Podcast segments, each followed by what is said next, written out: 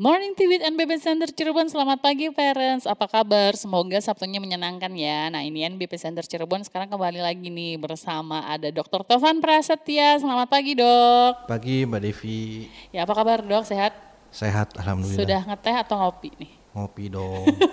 nah, dokter Taman masih bersama dengan Ibu Dita. Selamat pagi Bu Dita. Pagi Mbak Devi. Apa kabar? Baik. Nah, sesuai dengan janji ya kemarin kan kita sudah ngomongin tentang bahasa reseptif ya. Nah, minggu ini kita akan ngomongin tentang melatih kemampuan bahasa ekspresif pada anak.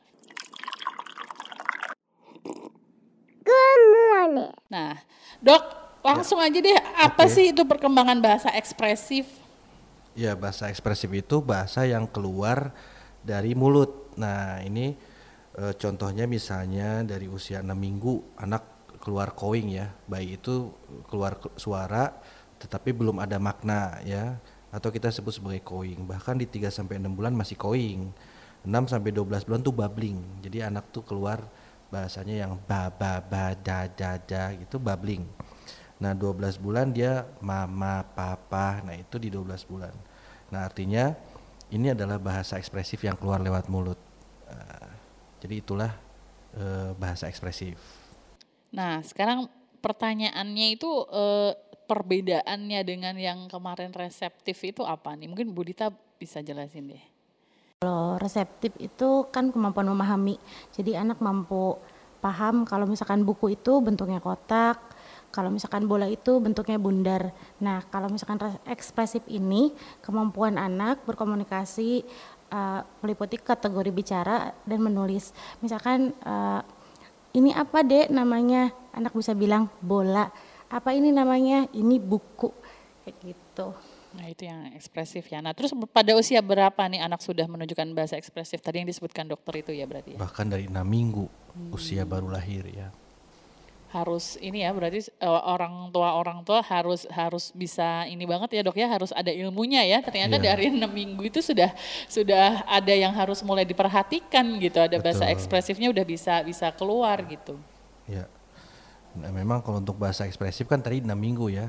Tidak lupa juga ada bahasa reseptif. Jadi pada saat lahir pun bayi sudah bereaksi terhadap suara atau di usia 5 minggu kalau lihat mami papinya dia senyum. Nah, itu kita sebut sebagai senyum sosial. Itu adalah bagian dari bahasa reseptif.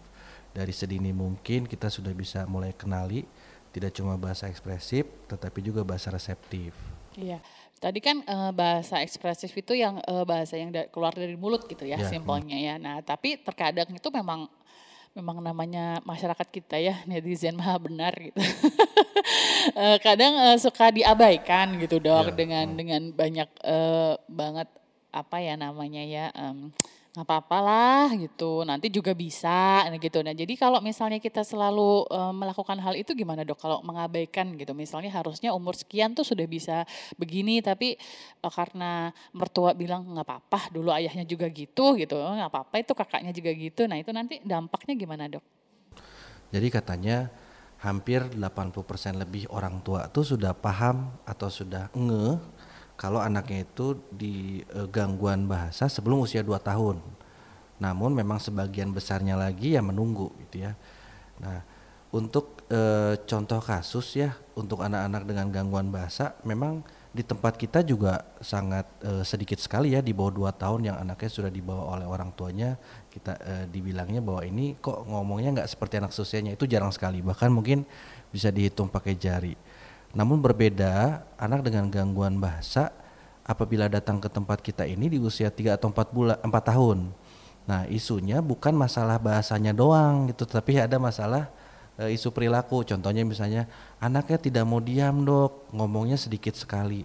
Anaknya ngamuk-ngamuk di mana-mana marah-marah segala macam kalau misalnya nggak diturut atau kalau di usia sekolah e, usia dini anaknya usil, nekat gitu ya. Naik-naik meja, gurunya lagi ngajar lari-lari, bahkan menangisi anak-anak orang lain. Nah, itu isu perilaku yang biasanya menyertai gangguan bahasa. Nah, artinya eh, bahasa di sini te- eh, sangat memiliki pengaruh terhadap eh, kemampuan akademi atau sosial di kemudian hari ya. Nah, makanya bahasa ini penting sekali kalau dikenali lebih dini. Nah gitu. Kalau eh, Bu Dita sendiri eh, range umur anak yang sekarang di terapi umur berapa Bu? Banyak kan? Kebanyakan di usia 2 tahun sampai 4 tahun sih Mbak, tapi yang paling terlihat jelas perkembangan dan uh, cepat gitu perkembangannya yaitu di usia 2 tahun. Karena kan anak belum punya belum memiliki ego yang lebih gitu. Kalau misalkan di usia 4 tahun biasanya anak udah punya ego dan uh, biasanya lebih gampang marah-marah aja sih Mbak biasanya gitu jadi memang memang lebih kompleks ya dok ya kalau yeah. semakin semakin umurnya uh, lebih ya bertambah hmm. itu ketika dibawa ke sini itu akan uh, semakin kompleks gitu yang dihandle nah misalnya kalau mis ada isu perilaku lalu uh, ada masalah di uh, gangguan uh, bicara juga gitu nah itu gimana dok yang akan di apakah akan diterapi di dua-duanya gitu atau hmm. uh, terapi perilaku dulu lalu ke terapi bicara gitu atau gimana Iya, jadi kalau yang lebih dominannya isu perilaku ya akan kita perbaiki dulu perilakunya. Sebagai contoh misalnya attention deficit and hyperactivity disorder atau misalnya uh, kasus uh, anak gangguan bahasa ekspresif dengan conduct disorder atau oppositional defiance disorder ya kita atasi dulu untuk masalah isu perilakunya karena uh, penting sekali ini dilakukan tata kelola gitu ya tidak cuma terapi perilaku bahkan Eh, sering sekali kita membutuhkan uh, bantuan farmakologi atau obat-obatan. Uh, sama seperti kasus autism misalnya ya. Dia tidak bisa berbahasa ya tetapi bukan ke tempat terapi bicara dulu. Tetapi kita perbaiki dulu perilakunya. Bahkan sering juga kita berikan dia farmakologi untuk agar terapinya lebih optimal. Gitu. Nah Berita aku penasaran nih kan banyak banget juga yang ngomong gitu kalau misalnya ini tuh anak nih anak-anak nih nggak bisa uh, apa namanya nggak bisa berkembang gitu ngomong itu gara-gara gadget gadget gitu. Nah itu pengaruh nggak sih sebenarnya gitu? Uh, itu sebetulnya sih berpengaruh tapi balikin lagi sih ke orang tuanya. Misalkan saat anak menonton YouTube uh, anak tidak anak tidak didampingi yaitu sangat berpengaruh untuk perkembangan bahasa dan bicaranya. Tapi misalkan saat anak uh, menonton tapi didampingi oleh orang tua itu juga sebetulnya uh, sebagian bentuk stimulasi sih. Jadi uh, orang tua bisa menceritakan oh adik ini beruangnya lompat. Oh adik ini beruangnya lagi makan ikan. Jadi secara nggak langsung orang tua juga bisa bercerita uh, lewat uh, video YouTube jadi sebenarnya uh, bisa saja, boleh saja gitu, tapi bagaimana cara kita menggunakan media itu gitu ya dok ya, tadi yang disampaikan itu. Kita bagaimana kita uh, membuat si YouTube ini atau atau gadget ini tidak uh, menjadi media hanya satu arah gitu. Misalnya setelah um, kita melihat video apa terus uh, anaknya disuruh bercerita lagi gitu. Yeah. Tadi kita habis ngapain kakak gitu. Tadi kita habis ngapain dek gitu. Tadi itu sih ini pakai baju warna apa gitu. Mungkin mungkin itu ya dok ya. Jadi tidak sepenuhnya memang uh, minus gitu yeah. si media ini gitu. Iya. Nah, ini kalau selanjutnya nih kalau untuk um, aktivitas sederhana yang bisa melatih bahasa ekspresif pada anak mungkin selain tadi ya kalau misalnya kita mau pakai media uh, YouTube karena kalau orang tua tuh kadang ngasih handphone tuh karena biar diem. Hmm. bukan untuk bukan untuk melatih tapi biar diem gitu. Tapi untuk contoh aktivitas sederhana yang bisa melatih bahasa ekspresif pada anak itu bisa uh, dicontohkan mungkin Berita. Yang paling gampang sih biasanya menunjuk uh, saat anak misalkan menginginkan minum uh, anak diupayakan untuk menunjuk. Terus uh, atau misalkan pakai miniatur uh, binatang. Uh, eh dek ini apa namanya? Misalkan anak bilang sapi. Eh sapi suaranya gimana ya? Terus uh, eh ini kucing. Kucing suaranya kayak gimana ya? Jadi itu sebagian bentuk untuk pengenalan suara lingkungan. Uh, lalu uh, anak diupayakan untuk bertanya saat tidak tahu. Misalkan ini apa ya bunda ini untuk apa bunda? Kayak gitu. Terus mengucapkan minta saat menginginkan sesuatu lalu membuat kalimat sederhana seperti adik mau makan atau bunda adik mau bobo. Uh, itu juga bagian bentuk aktivitas sederhana untuk bahasa ekspresif. Ada tawa dok? Ya, uh, kan kalau misalnya anak dengan gangguan bahasa ekspresif kan biasanya dia minim sekali ya. Contoh misalnya dia kalau mau minta minum dia cuma bilang num dia mau minta makan itu dia cuma bilang mam misalnya gitu ya. Dan orang tua sangat paham gitu ya. Jadi kalau bilang minum sudah disediakan minumnya. Di anaknya cuma bilang mam ya sudah disediakan makan. Nah tidak ada salahnya kita uh, lakukan apa namanya uh, apa namanya prom prom ya. Prom untuk agar anak itu bisa mengeluar uh, bisa berkalimat gitu. Jadi kalau anaknya bilang num ya kita review gitu ya. Adik mau minum, coba gimana? Adik mau minum. Nah, itu bisa dilatih di rumah. Bahkan di kegiatan sehari-hari di rumah uh, itu simple sepertinya. Nah, juga uh, misalnya kalau uh, anak tersebut memang uh, hanya menunjuk. Nah, itu paling tidak kalau memang dia kosakatanya masih sangat minim sekali, setidaknya dia tahu minta atau mau. Nah, itu bisa kita uh, apa prom gitu ya agar uh, apa anak tersebut mau mengucapkan minta atau mengucapkan mau. Nah, latihan di sini memang tidak yang saat hari ini itu ibu lakukan lalu langsung bisa gitu ya. Jadi memang harus dilakukan secara konsisten, berulang-ulang dan sabar tidak kayak masak ya dok ya? Iya langsung jadi cemplungin gitu ya. minyak nah. mateng gitu. Dua menit mateng gitu. Nah kadang tuh memang orang tua kan suka nggak sabaran tuh ya dok ya? Kayak ya tadi gitu uh, apa uh, mam num gitu uh, terus kadang atau anaknya uh, nangis gitu. Nah itu kira-kira gimana dok kalau untuk uh, uh, coping dengan hal-hal seperti itu gitu yang um, saya nggak sabar gitu harus harus ngulang-ngulang sama si Dede ini saya nggak sabar gitu. Atau uh, soalnya kalau misalnya saya saya terus ulang-ulang kayak gitu dia cuma bisanya tuh tantrum habis itu tantrum gitu karena dia nggak mau gitu. Misalnya adik bilang ya adik mau makan. Tapi karena mungkin anaknya ngerasa susah ngomongnya atau apa akhirnya nangis tantrum orang tuanya ah nggak mau lah gitu. Itu gimana dok? Gimana dok? Iya sih ya intinya itu adalah ibu harus tetap tenang. Nah coba dilihat deh kalau kita misalnya uh, atau saya ya, saya lihat di tempat praktek misalnya, anaknya tantrum nangis-nangis, ibunya juga panik gitu, diam, diam, nanti pak dokter suntik, diam, diam, mau diperiksa. Nah itu juga saya repot gitu, karena saya lihat ibunya juga cemas, anaknya lebih cemas gitu ya. Ibunya gerasa gerusu, anaknya lebih gerasa gerusu. Nah artinya di sini yang dibutuhkan itu adalah e, ketenangan ya, tidak panik. Saya sering lihat di mall gitu ya, saya lihat di mall itu kalau anak nangis mungkin meminta sesuatu ibunya panik tuh yeah. eh diam diam atau marah-marah atau mungkin uh, apa namanya ibunya memaksa menarik anaknya supaya diam karena dia takut mungkin uh, apa orang-orang di sekitar Malu. tuh menyangkanya yeah. anaknya dipukuli yeah. lah disakiti dan lain-lain nah padahal yang di sini memang untuk menangani anak tantrum itu intinya adalah ibunya tenang dulu gitu ya. Nah sama seperti menstimulasi untuk masalah ekspresif di sini ya tetap ibunya tenang harus tidak panik gitu ya. Kalau ibunya gerasa gerusu ya anaknya juga pasti gerasa gerusu lah gitu Nah, kita tanya ke ahlinya dok. Iya boleh. kita tanya ke ahlinya yang memang setiap hari gitu ya ngadepin anak dengan gangguan bahasa ekspresif. Ya benar ya Bu Dita ya, pasien paling banyak gangguan bahasa ekspresif, tantrum iya, ngambek iya gitu. Nah kalau Bu Dita gimana Bu ngadepin anak-anak yang seperti ini? Iya biasanya anak-anak gangguan bahasa ekspresif juga kan biasanya identik dengan manipulatif atau pura-pura menangis uh, saat anak menginginkan sesuatu tidak diberikan oleh orang tua, anak pasti akan menangis. Uh, biasanya ya dok, yang dokter bilang tetap tenang, uh, kita lakukan secara konsisten. Biasanya sih saya menyarankan untuk uh, para orang tua yang di sini uh, agar anaknya kalau misalkan menginginkan sesuatu setidaknya bilang mau saja.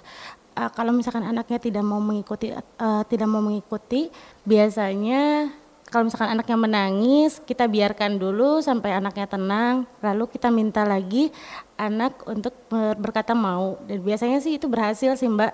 Jadi uh, asalkan uh, orang tuanya konsisten mengerjakan tugasnya. Gitu. Jadi intinya memang harus uh, teguh ya dok ya. harus harus istiqomah gitu karena ini bukan pekerjaan yang memang sehari atau sejam akan akan terlihat hasilnya gitu perjalanan panjang.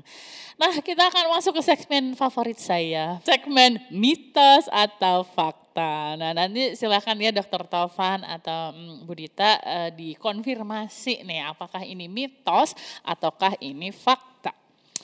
Pernyataan yang pertama, jika anak lebih dulu bisa jalan, artinya akan terlambat berbicara. Mitos atau fakta? Dokter Tovan dulu. Mitos, Mbak. Mitos. Iya. Jelasannya dok. Nah ini tidak tepat ya. Jadi gini, kalau untuk uh, kurva pertumbuhan itu beda antara laki sama perempuan ya. Tapi kalau untuk milestone atau tahapan perkembangan normal anak, baik itu anak laki-laki, anak perempuan itu sama gitu ya. Jadi milestone-nya itu. Dan tidak ada gitu misalnya apabila eh, bahasa lebih dulu jalannya akan terlambat atau sebaliknya. Jadi milestone itu memang harus dilalui semuanya sesuai dengan usianya eh, lalu eh, apa namanya secara berbarengan gitu. Jadi perkembangan usia di 12 bulan ya baik itu motoriknya, bahasanya, sosial emosi, interaksi kemandiriannya bahkan kognitifnya pun harus beriringan gitu. Jadi ini mitos saudara-saudara ya, jangan dipercaya karena banyak banget ya ini ini sering Ya. banget ya dok ya gitu nggak apa-apa Ya. gitu. Ah. Terus yang kedua, nih Budita nih, memakan buah manggis dapat membuat anak lancar berbicara, mitos atau fakta? Mitos mbak. Kalau ini bener, kita nggak perlu terapi ya dok, kasih aja manggis. Saya jadi juragan manggis nanti di sini. nggak perlu ada NBP. Setiap datang kasih manggis, setiap datang kasih manggis gitu. Ini nggak ada nggak ada ini ya, nggak ada eh, evidence base-nya sama sekali ya. Bahkan obatnya pun belum ada ya. Karena ini bukan bukan penyakit ya, Iya, tetapi bukan penyakit gangguan ya. perkembangan. Iya, benar. Yang terakhir, orang tua tidak perlu cemas jika anak belum bicara. Dokter Levan dulu nanti baru Budita. Nah, Ini benar sih kalau untuk masalah tidak cemasnya. Tetapi kalau untuk eh, bentuk kewaspadaannya memang harus orang tua waspada. Nah, kalau misalnya nanti eh, tidak cemasnya itu terus kita biarkan nanti juga bisa, ya itu harus hati-hati. Jangan-jangan ini anak dengan gangguan bahasa gitu ya. Ya. Budita gimana tanggapannya? Ya orang tua juga harus tetap sih memperhatikan milestone perkembangan bahasa bicara. Eh, kalau misalkan masih ragu nih untuk membawa, coba stimulasi dulu.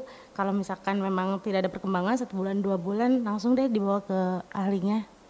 Ya, dua ke profesional ya. Jadi tidak perlu cemas secara berlebihan gitu. Tapi edukasi ya dok ya, edukasi diri kita tentang eh, ilmu tumbuh kembang anak gitu ya. Eh, di kan di internet juga banyak ya tentang milestone milestone berbicara, milestone bahasa gitu, tentang eh, kecerdasan gitu ya segala macam banyak sekali.